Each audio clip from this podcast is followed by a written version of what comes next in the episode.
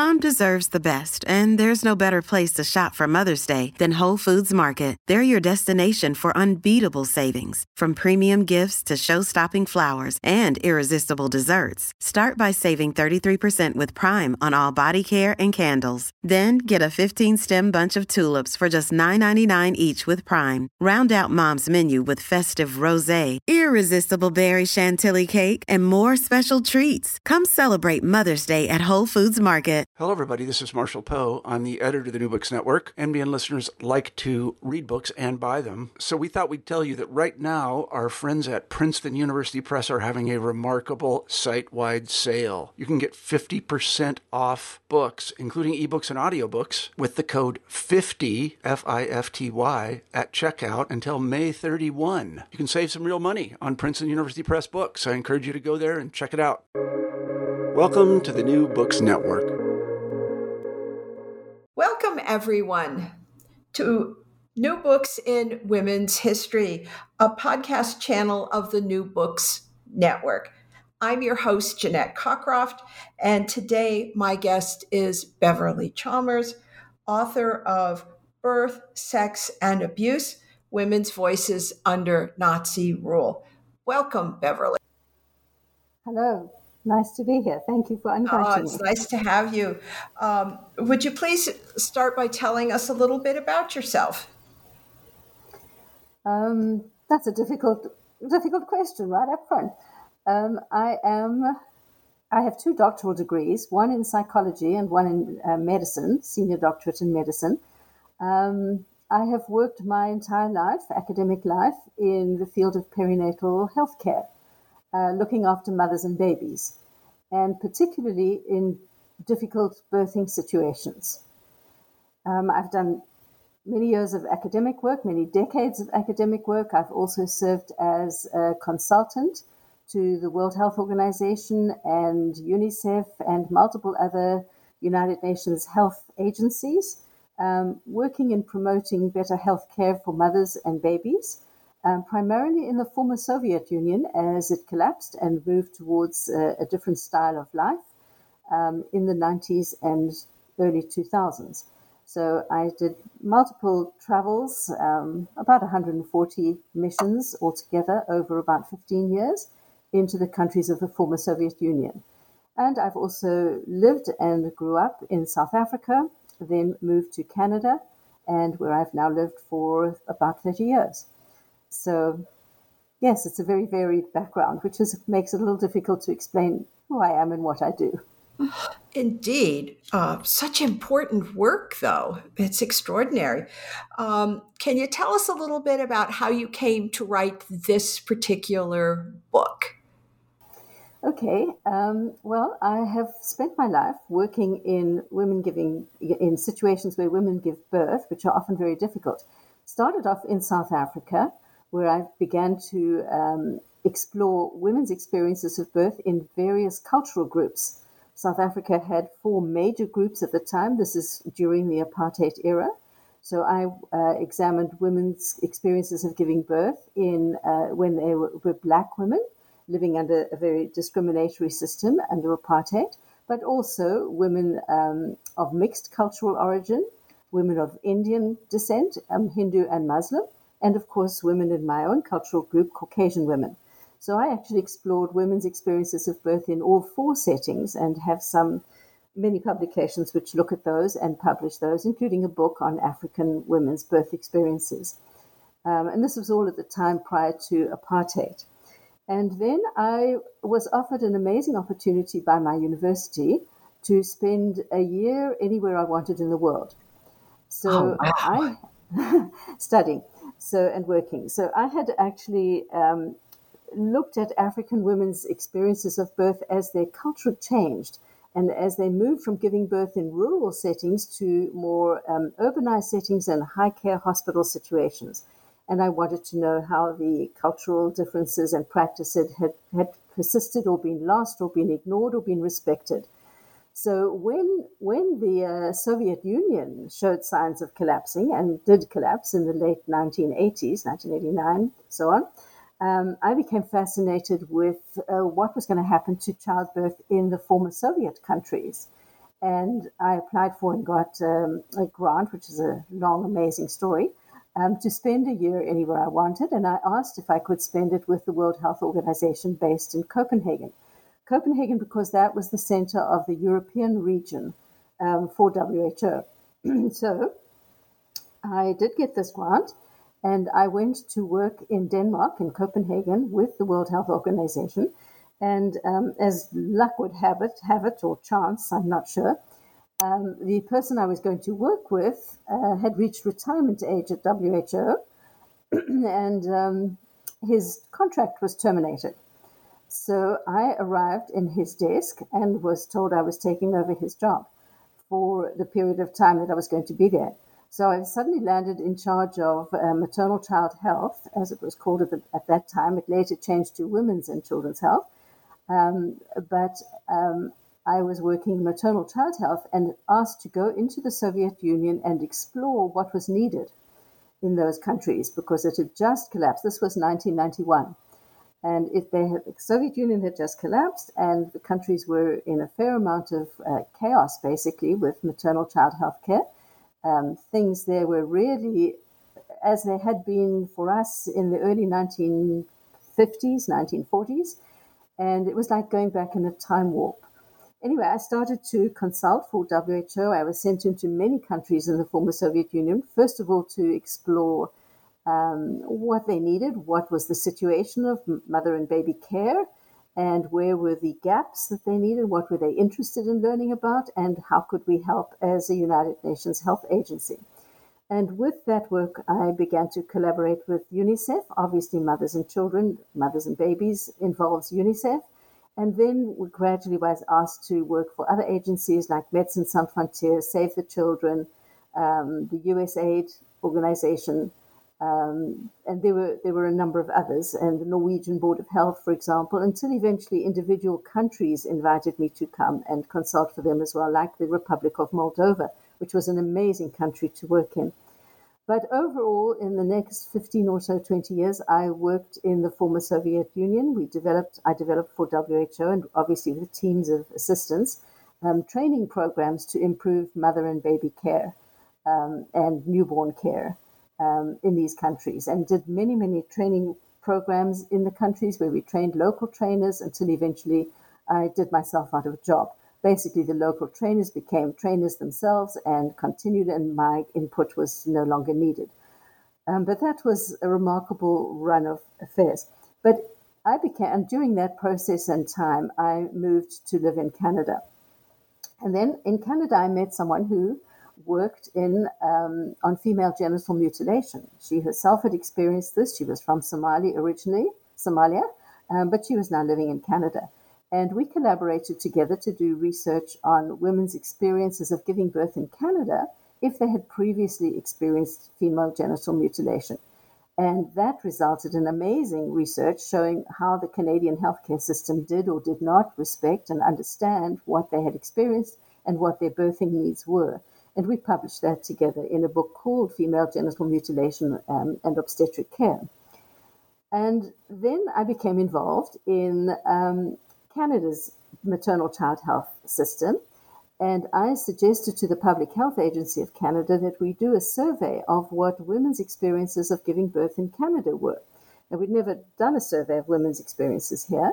Um, all the policies and decisions made about birth care were made by professionals, um, caregivers, um, doctors, midwives, and so on, who were caring for women giving birth. So to actually ask women themselves what they had experienced, what they wanted, what they needed, was a new thought. So we ran a survey of, uh, we actually included over 6,000 women's responses, and they were um, randomly selected, which is a technical term for very carefully selected. So they represented the population as a whole based on the census of the population. So it's a very rare way to do research and a very amazingly accurate way to get a real feeling for what women in Canada um, experienced during their birthing time, pregnancy, birth, and postpartum. And that became another focus of women giving birth in difficult situations because we are highly medicalized here. So in Canada, so and this applies very much to the North American continent. It's even perhaps more medicalized in America than it is in Canada. And um, women's experiences can be quite difficult under those situations as well. So um, my research is focused on, on women giving birth in very hard conditions uh, in different ways around the world.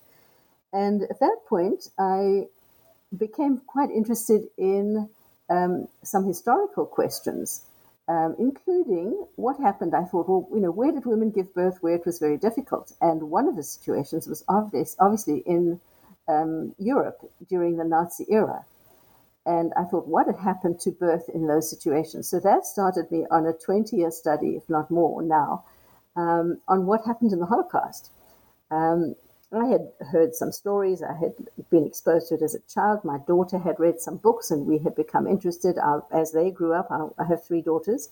As they grew up, a couple of them went and studied the Holocaust at university, and it inspired me to go back and really study and think about what happened to the Holocaust. And I traveled to Israel. I did some courses with Yad Vashem, um, and I read hundreds, actually closer to thousands of books on the Holocaust. In fact, I did. I read nothing else for for a couple of decades. And it took about 12 years before I managed to put together the book that we are talking about today Birth, Sex, and Abuse Women's Experiences or Voices Under Nazi Rule.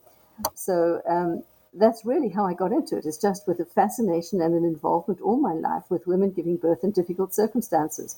And looking at the Nazi era was a, a different approach in that it was historical, and I had to learn a new approach to research um, and a new subject matter from the beginning, which is vast, unbelievably vast subject matter. Um, and again, brought my focus on what was happening during childbirth, which was interesting for me, and applied it to the Nazi era. And that's yeah. how I got into it. It's a long it's story to answer your quick question, but that's what it was. Wonderful.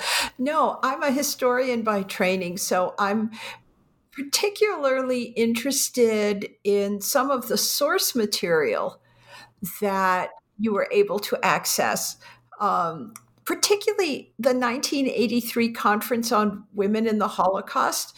Can you tell us a little bit about some of this material? Okay, that's a, it's an interesting question. Um, because the, the primary sources, there are a number. Uh, there are obviously books written about women in the Holocaust or about the Holocaust by academics, by historians, um, which is one source, but they're often very theoretical and they impose their understanding and percep- uh, perspectives on what other women have said. And I decided I didn't want to focus on that. I wanted to try and get back to what the women themselves said and thought and had happened to them.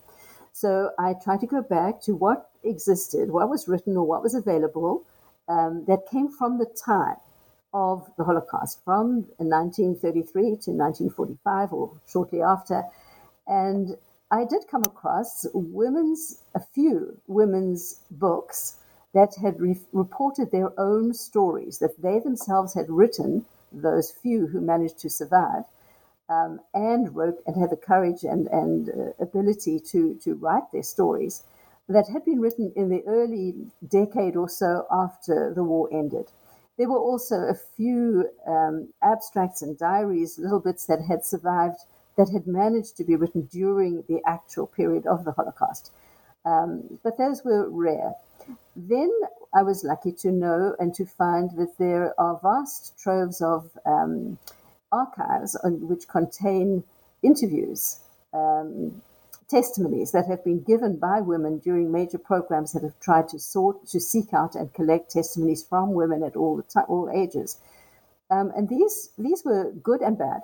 Um, the earliest ones that were done were intended to be um, recorded for family members, for their children to learn and to know what had happened to their grandmother, for example. Um, but because of that, um, the interviewers were very hesitant to broach intimate subjects like pregnancy, birth, sexuality. Um, and the women themselves were not willing often to talk about it. This was a time when women were very modest, and um, exposure and discussion of intimate details and personal experiences was just not acceptable. Most women never talked even to their husbands about what had happened to them. Um, if it was an intimate experience or a, a, rape or a sexual exchange experience and so on. So they these earlier testimonies that had been done didn't include much information about women's birthing experiences or sexual experiences. Some of the interviews that interviews that were done lately, like the Shoah Foundation, this the Steven Spielberg collection that he initiated and started, which is an amazing collection of something like over 60,000 testimonies now from women in different um, genocides, but especially the Holocaust. Um, there, it's an amazing resource. But and some of those women did talk about um, their birth and sexual experiences, so I could rely on testimonies. Um, but I also found that some of those, um, and this applied more to my later work when I focused on children's sexual experiences, um, many of those were, were in archives that were restricted, restricted access, either because when the women gave the testimony, they chose not to have it available or not publicly available, or because the archivists didn't want to release that information. And there's a whole debate about that. And uh, if we ever talk about my other book, I can tell you more about that. Um, thank you. But um, so the information I relied on was, as far as I could possibly get, was information written around the time of the war or shortly afterwards, and of course the testimonies that women did give in multiple ways. Um, and that formed the basis of the book. But as I wrote, I, you know, I, I could thought of summarizing what women said, and I thought I cannot say it better than they did when women themselves wrote their stories and revealed what had happened to them, their words were just so powerful um, and, and expressed so accurately in terms of reflecting their thinking and feeling that I decided, unlike a historical text and so on, to include quotes from what women said, what women's own voices reflected. And so that is why the book is actually filled with um, quotes of what women themselves wrote and reported or te- reported in testimonies and, and so on. Um, and that's what made the flavor of the book um, as powerful as I think it, it is, because it actually says what women said. And it, it's it's it's remarkable. In, in you know they couldn't I couldn't have said it any better than they did, and so I gave them the credit for what they say. Now, I agree with you. That is one of the most extraordinary elements to be able to hear women talking about some of these things, even when they're horrific. Still, it's to hear their voices. Um, so let's talk a little bit about the ideological and policy framework in Germany in the 30s and 40s that shape women's experiences of motherhood and reproduction. Okay. Jeanette, maybe we can hold that thought for a minute because I didn't. I just thought I did not completely answer your question. You asked about the women in the in the in the uh, Holocaust conference that was held in the 1980s, and I need to tell you about that because it provides the background to this too. Um, in the immediate aftermath of the war, um, people did not focus on Jews. First of all, it took quite a while for them to, for the, the world to realize that Jews had been a primary target for extermination. And when they did, the immediate focus of researchers and, and those who studied this area was to focus on Jews as a group, not on men and women. So the whole issue of women's experiences had been ignored for the first many decades, four or five decades after the war. And the first time that we really began to be interested in and looked at and started to study women's experiences was when this amazing conference was convened in New York in the early 1980s, about 1983, if I recall correctly, um, where women survivors um, were gathered together at a conference and began to tell their stories of what had happened to them. But even then, they did not talk about pregnancy and sexual experiences for another 10 years. It took until the late 1990s before women began to express what had happened to them in a pregnancy, about pregnancy and especially about sexual abuse. Um, and it's, so it's only in the last 20, 30 years, 20 years really, that we've begun to, sto- to explore women's experiences. Um, and that really puts it in a, in a different perspective. Uh, it's not just Jews, it's not just men, it's actually women. And it was very much because of the, you know, the feminist movement became to, uh, became stronger and people were more focused on looking at women's experiences, and that applied in, in to the Holocaust literature too. Yes. Okay. so, so let's talk about some of those experiences. Um, what is it like in this period for German women? Okay, I, I Let's also did something. That. Yes, yes. This was also something else that I did in the book, which is not usual. Um, many books about the Holocaust focus just on the Jewish experience, and obviously that's valid. But I thought it would only make sense if you put together what German women had experienced as well as what Jew- Jewish women experienced, because that's what fitted into Hitler's um, ideology. And this is the framework that, that bound the whole Nazi um, exposure in, with regard to extermination and why Jews became a target and so on. He was intent on creating a master race. And that is what he was his intention was right from the beginning. And in his mind, that master race was this pure, strong, healthy, powerful, um, and Aryan like uh, in appearance um, group of people. Um, and the Aryan look was a more uh, Nordic look, the blonde, blue eyed, strong, athletic, healthy person. So, unless you fitted that stereotype, um, you were regarded as life less worthy of life. And that really underlined and underlaid his whole approach. So, from a, from a Jewish person's experience, and the Jews were at the bottom rung of what was acceptable um, in terms of acceptable Aryan appearance or uh, being. Um, they were, in fact, the, the, the, vermin of the world. They were less than human. They were regarded as inhuman. They were re- even uh, dehumanized in as many ways as possible. So they were just actually lice and carriers of illness and typhus and uh, contamination. And in the Jewish, in, in, their sense, also they were also seen as uh, sexually predators. Um, about to just rape anybody going, and, and that was really the approach of the Germans towards um, the Jews. So they were easy targets, easy in, in inverted commas, for Nazi um, extermination. Of course, the Roma, the Sinti, the homosexuals, the lesbians also fitted into those categories and others. On the other hand, um, he, Hitler wanted to create this master race of perfect, in inverted commas, people.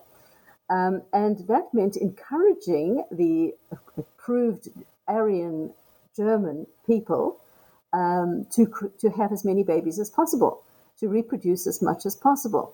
So German women were encouraged, if they were of pure enough Aryan stock, and they, they tested people's, um, traced people's inheritance and genetics back to quite a few generations back to make sure there was no foreign influence or Jewish influence and so on. And um, only women who were uh, approved were encouraged to have babies. And in fact, forced to have babies in many ways because abortion was banned, contraception was banned and in the Weimar period, in the period between World War One and period World War Two, Germany had actually become very liberal and very advanced. It was a center of reproductive development and freedom. Um, and uh, uh, contraception and women's sexuality, all of these things were encouraged in the period before the war, um, before the Second World War. When Hitler came to power, he abandoned all of that. He forbade all of that. The, laws came into effect which forbade abortion for German Aryan women. Um, contraception was prevented, and uh, any kind of um, appropriate uh, reproduction of German women was encouraged. Um, they even to the point where if a woman was no longer willing to have babies in a marriage or unable to have babies in a marriage, it was legitimate grounds for divorce and for the man to be able to take an, another wife or another woman who was willing to have children. Um, women were young women were encouraged to have a child for the Führer, uh, even if they were not married, and there there were facilities created. There were homes called uh, Lebensborn homes. The Lebensborn homes provided um, wonderful medical care and places for the wives of the SS, his personal um, guards to, to have their babies and have them looked after well. or for young women who, who were uh, not married to, to have a baby, and this was not condemned at all. They, if they had a, a good spouse or partner, um, the father of the child was also of good Aryan stock, they could have their babies in these homes as well. And there were many of them around, uh, around Germany. So there was many, many ways. Young women were encouraged to get married. Couples were given special grants, housing allowances, furniture allowances, anything that could make their lives better. Women who had multiple children were given um, medals, cross and uh, honor crosses. Um, if they had four, six, eight children or ten children, they were they were um, honored as as good mothers. Um, women with ten children, German women with ten children, for example, um, had an, a German honor cross, um, and they had the honor of having uh, Hitler as the godfather for their child. And if it was a boy, his name would be Adolf. Um, many, many ways in which um, reproduction was encouraged um, amongst appropriate, in inverted commas, uh, Aryan uh, couples in, in Germany.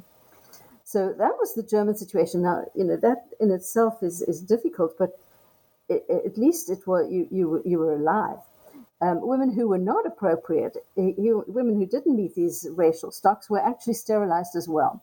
And this was part of the approach which applied to all German people that people who are regarded as not acceptable and appropriate, meeting the, the standards of the, the approved Aryan type, um, were not allowed to have children.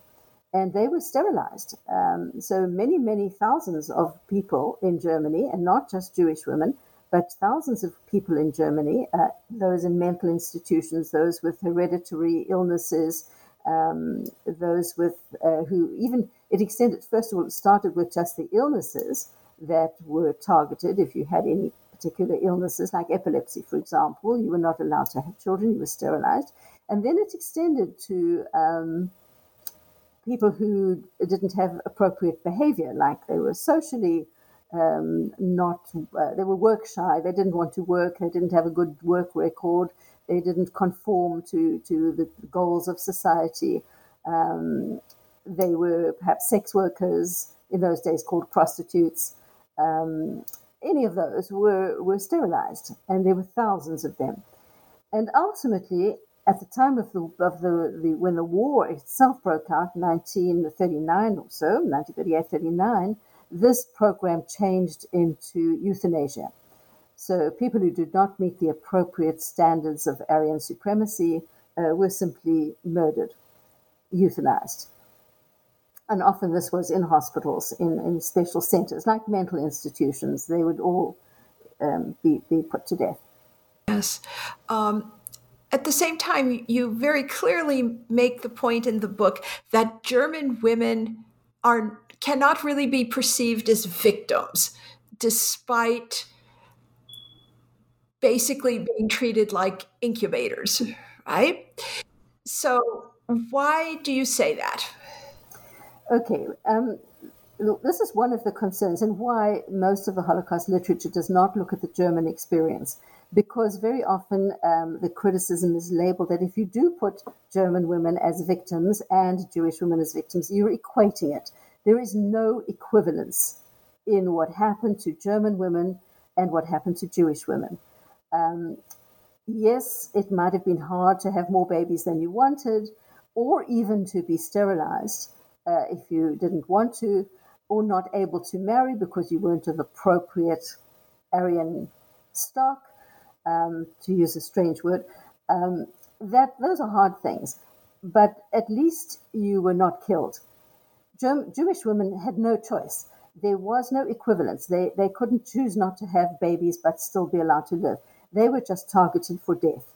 And that's all there was. And especially women who were pregnant or women who had small children, they were the first to go to the gas chambers. As soon as they arrived in any of the extermination camps, um, it was pregnant women and women with small children that were all sent to the gas. The only ones who were allowed to live if were younger women who were perhaps still able to work um, and could produce goods for the, the, the, German industry and the war machine, which they needed. um, which is what the concentration camp and, and labor camp uh, people, Jewish people were used for. Um, but they um, were only allowed to live for a while. They actually had to work in t- intolerable, terrible, cruel, um, starvation and filth conditions until they eventually died. So they were worked to death. Um, there was no way for Jewish people and Jewish women to escape um, and to avoid being murdered and being killed. And, and that really is the difference. So there is no equivalence.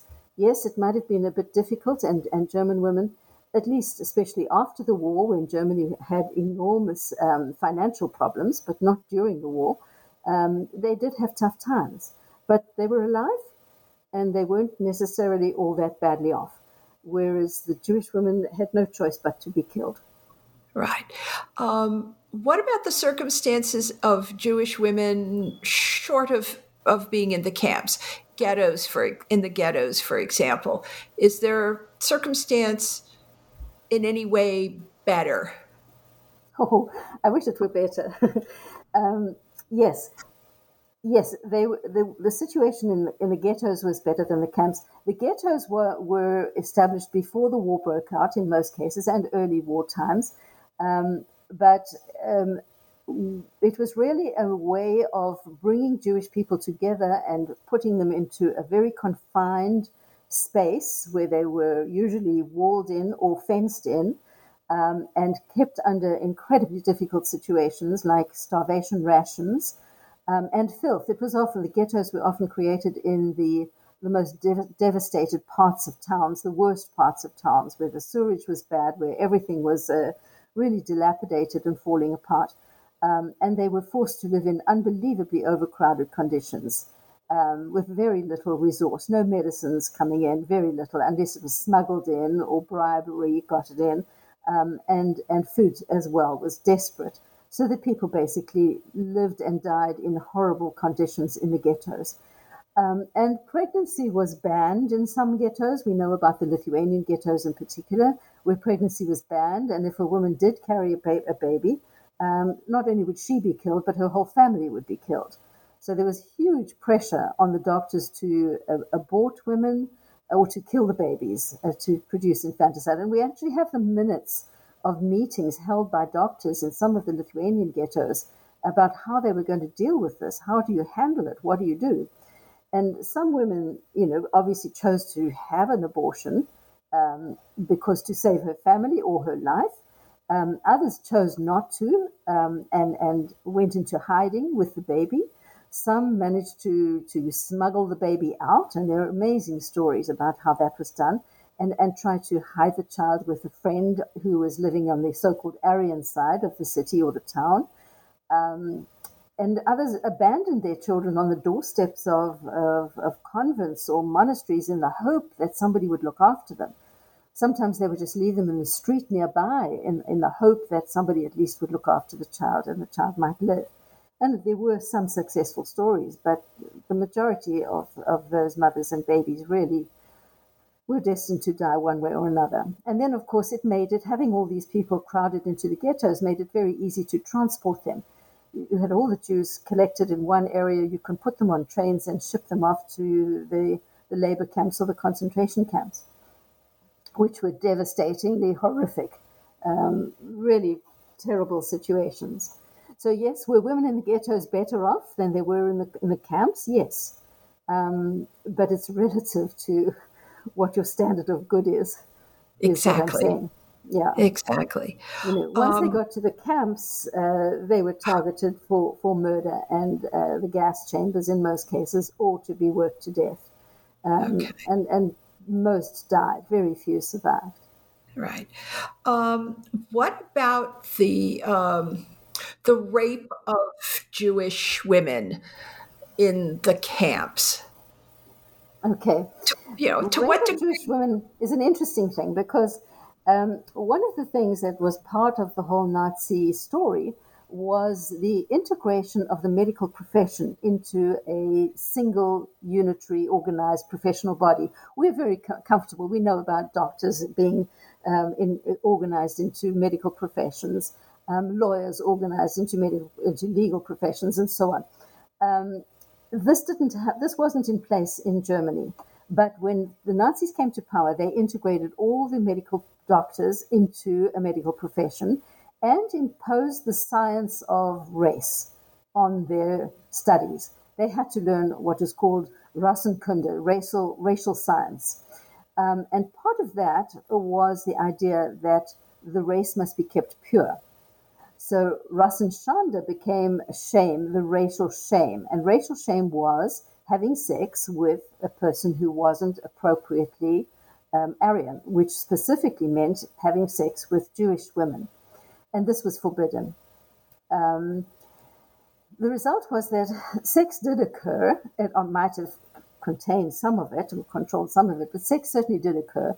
The difference being that if a German woman had sex with a Jewish, a German man had sex with a Jewish woman, he was more likely to murder her afterwards so that she couldn't reveal what had happened to him and, and get him into trouble. Um, so that was one of the, the hardest parts that, that occurred there. But sex did occur. And you ask specifically about the camps. Um, most of in, in almost all situations, men and women were separated in the camps. So families were split up. Children were killed immediately. Women might be allowed to live, and men might be allowed to live if they weren't too old or too young. Um, but then they, they, they worked, but they lived in separate camps. So the only opportunities for sex were, were, were limited. Um, for one thing, in the camps themselves, um, the women were, were shaved, um, all, all bodily hair was shaved. Um, they were dressed in these rags, um, which were usually not changed, except very rarely. So they were filthy. They had no access to the latrines. There would be one latrine for thousands of people. Um, and they were filthy. People had diarrhea a lot of the time. Um, the food was incredibly bad, and the water was minimal and limited, and, and women simply had no means of keeping themselves clean. Um, the other thing that happened was that sometimes men came into the camps to help fix whatever had gone wrong. The workmen would come into the camps. And they sometimes could bring, because they would usually be Germans, not, uh, not um, or Germans or other Aryan kinds from different countries that were also prisoners, and they would come into the camps and they would take their lunch breaks in the latrines. And women who were so desperate that they would sometimes try to uh, uh attract the men to themselves and try to barter for a crust of bread or a shoelace because having shoes was, was desperately important. Otherwise, your feet would be torn to shreds in, in, on the rough ground and so on. And infections would likely lead to, uh, you know, cuts would get infected and then lead to your illness and death. So having shoes was important. Having a shoelace was important um, as just a way of tying your things together, a rag around your feet or so on. Um, so they would exchange sex for um, something that might save their lives, or perhaps for medicines which might save them, or a friend or a family member that they were trying to help, and so on. So, sex did occur in the camps, and sometimes these were uh, Germ- German sex partners. Um, sometimes it was the guards, and they too uh, would try to eliminate their source of, of, the object of their sexual um, attractions so that they weren't uh, exposed either. So it was a very difficult and very dicey experience. But it it's not, and yes, somebody once asked me, was that consensual sex? And yes, it was, but not in the sense that we regard sex as consensual, that it's something that you want to do, that it's a loving experience or a good relationship that you want to share. This was a situation where um, they didn't want to, but they had to it was uh, what we have called sexual exchange rather than a, a sexual um, encounter or collaborative or, co- or, consensual sex. It was forced. In, in, there's no other way, really, way of thinking about it. Oh no! It it reminds it reminds me of um, slavery and sexuality on southern plantations in the old mm-hmm. American South. Yes, had right? no choice. Yeah. Um, and, and, the other side of it, there's there were there, this is an amazing part of it in my mind. Um, there was a whole system of uh, brothels that were set up by the Nazis across Europe, not just in the camps, and it was in the camps too. Um, because in the First World War, there had been a huge amount of venereal disease and it was uncontrolled and uh, you, you, uh, no way to manage it. So, this time in the Second World War, um, brothels were established so that at least you could monitor the women and have health checks and make sure they were as clean as could be or as uninfected as could be.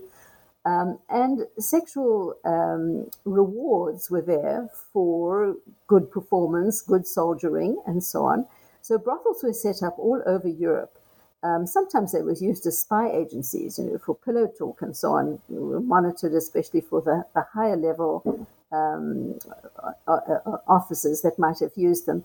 Um, but in the camps, there were also brothels set up, primarily for um, prisoners of war, also for the SS uh, or the guards, uh, who weren't always uh, Germans, um, Ukrainians, and so on. Um, and women were forced to serve in them. They had little choice. They were at first they tried to entice them to work in the brothels by saying, you know, we'll get better rations. You'll you won't have such to work outside in the freezing cold. Um, you'll have uh, better clothing. Um, and and all of that might have been a little bit true, but they were work they were sexually abused until they really were nothing left of them, and and literally would die. And of course, if they got pregnant, they would then be killed. Um, or if they got sexually infected infections, they would also be sent off to the gas chambers as well. And the stories, there were many doubts at first as to whether Jewish women served as prostitutes as well. And yes, in some cases we know that they were. Um, um, and, and so that created another whole problem too. But the brothels were a, a horrid way of uh, a sexual activity, but it was it's just another form of rape.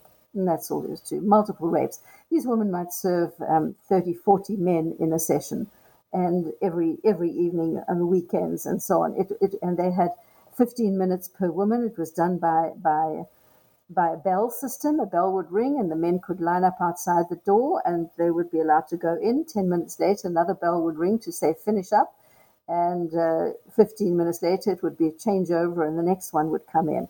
And there were peepholes in the doors so that the guards could watch and make sure what's happening. Um, it, really an unbelievable system of abuse that was imposed on, on women in the camps, not just Jewish I, women. I had not realized that there was such an extensive network of brothels. Uh, that was something I associated exclusively exclusively with the Japanese military during mm-hmm. the. Oh, I had they, no idea. their stories are even worse in, in many ways. Um, their, the, the, rape of Nanking is one of the, the, the most famous stories about that, where women were really abused in the most horrific way in, in that part of the world. But yes, um, the camps in, in, in the Nazi era were, were also pretty bad. Uh, um, let's circle back around and talk about the role of the medical professions in all of this. It's another uh, very important part of your book. Um, the, the role during the war and the way that shaped the perceptions of the medical profession afterwards and the perceptions of their research in the post-war period. Okay, their, their role their role actually began long before the war. They were in, involved. They were responsible for the sterilization program, the eugenics program, which was the sterilization of all so-called non-acceptable Aryan people um, during the early years of the Nazi regime, the 1930s, and uh, also for the euthanasia program. These were doctors that did this. Doctors sterilized women, and doctors killed them. Um, and the other, there were also nurses, but it was the medical profession um, that were responsible for killing women and deciding who was to be sterilized and who was to be uh, euthanized.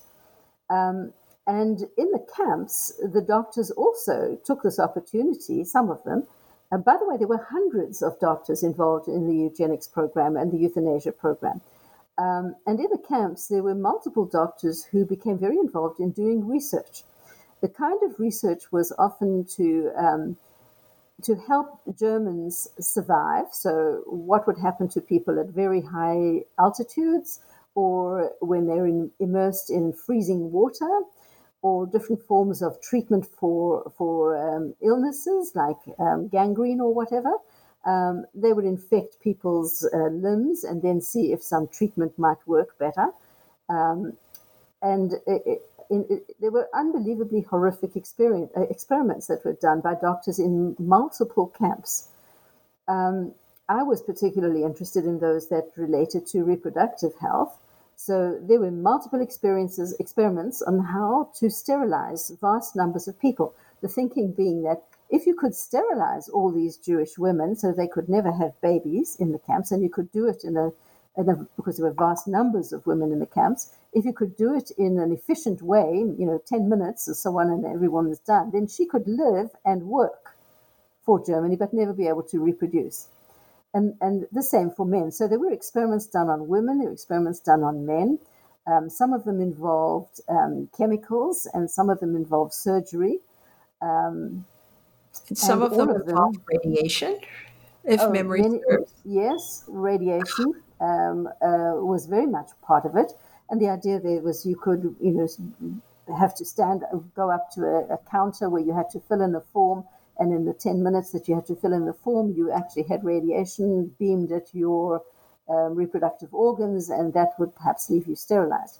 And then, of course, you had to check if you were sterilized. So those women were then subjected to surgeries to see what had happened to their uterus or their ovaries, or the one ovary was removed, or part of the uterus was removed, or the whole uterus, or both ovaries it was just a series of, of horrific um, interventions in, in women. And of course, doctors were the ones who did all these experiments.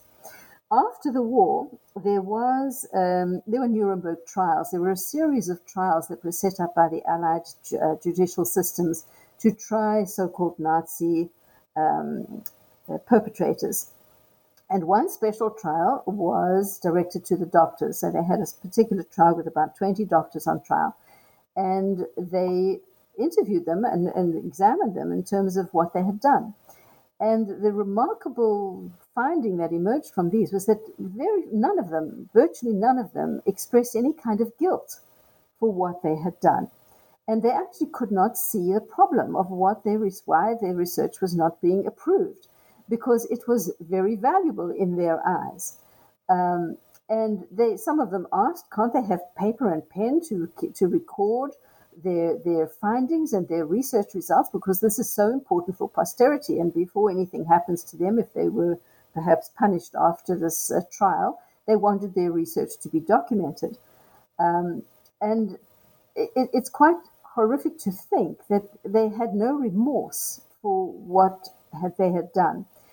But when you go back and when you think about it, um, the kind of propaganda that had been in place in Germany was phenomenal. Um, Joseph Goebbels was the, in charge of, of propaganda, and he was he was brilliant in, in, in how he did it.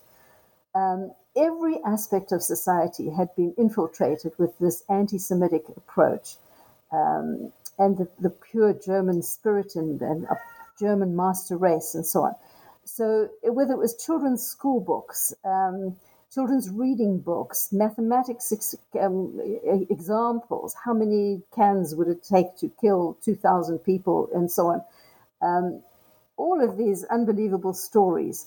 Um, children who go to the doctor, be careful if it's a Jewish doctor, he's going to entice you and, and be, he's a licentious uh, uh, uh, predator, sexual predator all of these kinds of, and this obviously the obvious image, the horrific um, stereotypical image of, you know, the hook nosed, big fat man who was uh, uh, most repulsive looking was, of course, the stereotypical image of the Jew. So all of these stories, there were posters on every street corner. There, were all the magazines, the newspapers, uh, the radio was controlled, movies were controlled and created by the propaganda ministry all teaching people, and of course there were these um, camps that children, the, the, Hitler youth that they grew up in and had to grow up in, were all filled with propaganda, with these images and this ideology being pushed into them. So they grew up in this world, knowing and thinking that this was the right thing to do. that these people, the Jewish people and the so-called others, the, the gypsies, the uh, Roma and Sinti, um, etc., were were um, vermin. They were just this this despicable component of humanity, and in order to improve humanity and make the world a better place, you need to get rid of them. And that was the value that these doctors placed on so-called Jewish people, who so-called were non-human, um, lice-ridden, licentious, unpleasant people. That we should just rid the world of them and their, their stated statements of some of the leaders of the Nazi regime were it was our, our we were the bravest people. We should be honored for what we did. And that's how the doctors thought about their research. They should be honored for the kind of research they did because this was really good for humanity and they were the brave people who had had the courage to do it. And that's and, really where the medical profession came in. Yeah and not not just doctors right? Some of the ss administrators of, of camps, it made perfectly good sense to them that they could spend their day torturing and murdering people and then go home to their loving families and just act as if it had been another day in the office. And it was. For them, it was and they were doing good things in their own perception of themselves. And that is the only way I can understand it. We try and look back and we said, oh, maybe they were just following orders or it was an authoritarian society. If someone told them to do something, they would do it. I think this just makes excuses for them. The reality is that they thought what they were doing was good and was right. There was no reason for them to explain their behavior. It was the right thing to do at the time. At the time. And the idea that with enough effort you can convince people that that is the right thing to do, I think is the part, the part that I found so horrifying. It's horrifying, and there's been some. There was quite a lot of research. The Milgram experiments in the years after the war but tried to tackle this, and we know that people will obey orders if they're told to. Um, and if nobody speaks out to stop them, they will continue to obey orders, even to the point of hurting others. Um, ah, we the Milgram experiments. Yes, this is what people are able to do. Um, there is one very wonderful and famous um, researcher of the Holocaust who's looked mainly at the the Einsatzgruppen, the um, the uh, group that com- accompanied the German army when it invaded uh, the Russian areas and they just went into the villages and huge massacres of Jewish people took place in, in many of those places, in places like Ukraine and so on. Um, massive, massive extermination. 33,000 people, uh, Jewish people, were killed at Babi Yar in a place in near Ukraine um, in, in two days. Um, and this was uh, the, the Einsatzgruppen were very much part of, of those kinds of movements. And this particular man who's done this research, his name is Father Patrick Desbois. He is a Christian father, um, but he spent his uh, many, many years of his life now studying these groups. Um, and, and he tells these most horrific stories, but he makes the statement that he said, I belong to a race that kills two year old children. And and I and and you know it's it's the amazing power of an ideology that can make people do this. I have expanded that lately, you know, more in my more recent writings. I, I love that statement of his, and I have to accept it. I belong to a race that kills two-year-old children, but I add, and that tortures them and murders them and, and rapes them first. Um, that is just really what what some of us are capable of doing in the right conditions, given the right kind of background, education, thinking, and, and ideology. And uh, it comes with all kinds of ideologies, even religious ideologies can, can, and we've seen it, we see it around us today. I mean, the Holocaust is in the past, but its lessons are still here for us today. We see it uh, today with religious fanaticism that will quite happily murder people, behead them on TV, and so on. Um, and and it, and, and I don't include people who are spiritual in the sense that they believe in goodness and, and try to live that way, but who, those that believe that their way of thinking is the only way and the right way and impose that on others who do not uh, and will be cruel to others who do not uh, conform to their way of thinking, that is a dangerous ideology. And sometimes it is religiously focused. Religion is an ideology, it just has a belief in a higher power that is directing all of this. Uh, uh, yes, so, it's dangerous.